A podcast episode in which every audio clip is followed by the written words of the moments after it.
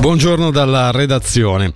I ticinesi in questi giorni hanno trovato nella buca lettera la fattura per l'imposta di circolazione e per molti di loro la sorpresa è stata amara con un importo più salato del previsto. A pesare infatti è il nuovo calcolo approvato in dicembre dal Gran Consiglio che però continua a non vedere d'accordo i rappresentanti del centro. Proprio l'ex PPD aveva infatti portato al voto più, poco più di un anno fa i cittadini che avevano confermato la volontà di basare il calcolo sulle sole emissioni emissioni di CO2. Il centro è intenzionato a rilanciare la battaglia. Sentiamo allora Marco Passalia fanno bene ad avere un malcontento nei confronti del Dipartimento dell'Istituzione e nei confronti di coloro che hanno votato questa nuova imposta di circolazione. Noi eravamo contrari come centro, l'avevamo annunciato e avevamo anche proposto dei correttivi su quelle, quei problemi che c'erano stati con la scorsa imposta di circolazione. Invece, in barba alla volontà popolare, hanno voluto proporre un nuovo calcolo. Noi avevamo detto che ci sarebbero stati degli aumenti, che dovevamo fare degli approfondimenti, non ci hanno dato i dati Ecco qua, a me risulta sulla base di una banca dati vecchia che ho che ci siano circa 100.000 ticinesi che pagano di più, ma aspetterò, annuncio già che arriverà un'interpellanza al governo per chiedere quanti ticinesi pagheranno di più in barba a quanto votato nel 2023.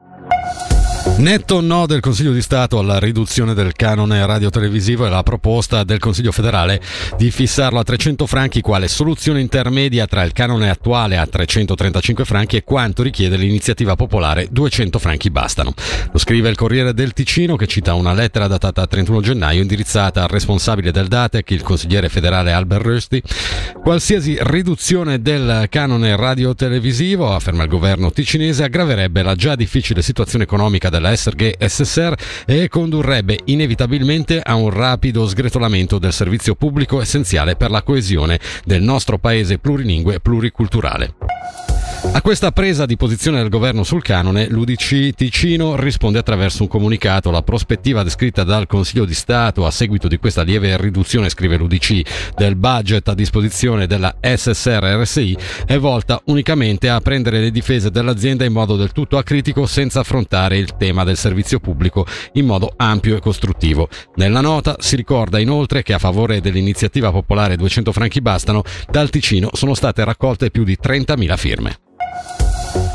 È una giornata importante per il futuro della legge organica comunale che ricordiamo in vigore da quasi 40 anni. Oggi infatti sindaci municipali, consiglieri comunali e funzionari delle amministrazioni locali sono riuniti a Bellinzona nell'ambito del quinto simposio Cantone Comuni per riflettere sulla revisione totale della legge. L'obiettivo è di arrivare a redigere una nuova versione della stessa entro il 2027. Sentiamo Marzio Della Santa, capo della sezione degli enti locali, intervistato da Michele Sedini. Durante questa giornata i partecipanti faranno una specie di viaggio. Inizialmente si chiederò di riflettere un po' sul comune di domani, anche sul comune che loro vorrebbero e via più nel corso della giornata invece andranno a chinarsi sul funzionamento del comune di oggi per arrivare sostanzialmente a identificare i temi che loro ritengono importante sviscerare all'interno di gruppi di lavoro negli prossimi mesi affinché si possa arrivare a modificare la legge organica comunale in maniera per loro funzionale, quindi che risponde ai loro bisogni.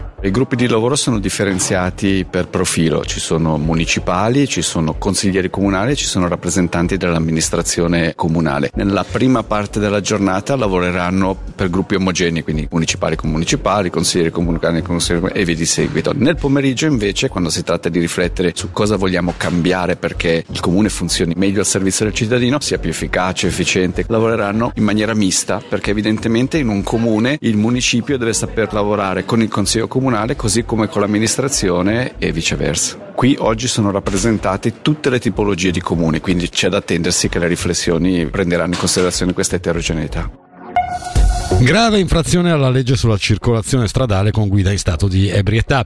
Ieri al centro di controllo veicoli pesanti di Giornico è stato controllato un 48enne autista polacco alla guida di un tir immatricolato in Germania proveniente dall'Italia e diretto a nord. L'esame con l'etilometro ha dato esito positivo con un'alcolemia dello 0,53. L'uomo è stato quindi denunciato al Ministero Pubblico. Inoltre gli è stato intimato il divieto di circolazione in Svizzera. Il mezzo pesante è stato preso in consegna da un altro autista. Thank you. Tornano con la loro sesta edizione le Locarno Short Weeks. Durante tutti i 29 giorni di febbraio l'iniziativa sostenuta da Swiss Life proporrà alcuni tra i migliori cortometraggi internazionali presentati al Locarno Film Festival a partire dalla 75 edizione. Tutti e 29 i titoli saranno disponibili liberamente online in streaming sul sito del festival e su Vimeo.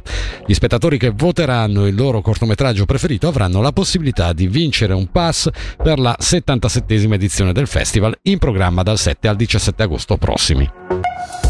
La meteo, passaggio a tempo in prevalenza soleggiato. Nel corso del pomeriggio in arrivo il Favonio, massime attorno ai 13 gradi.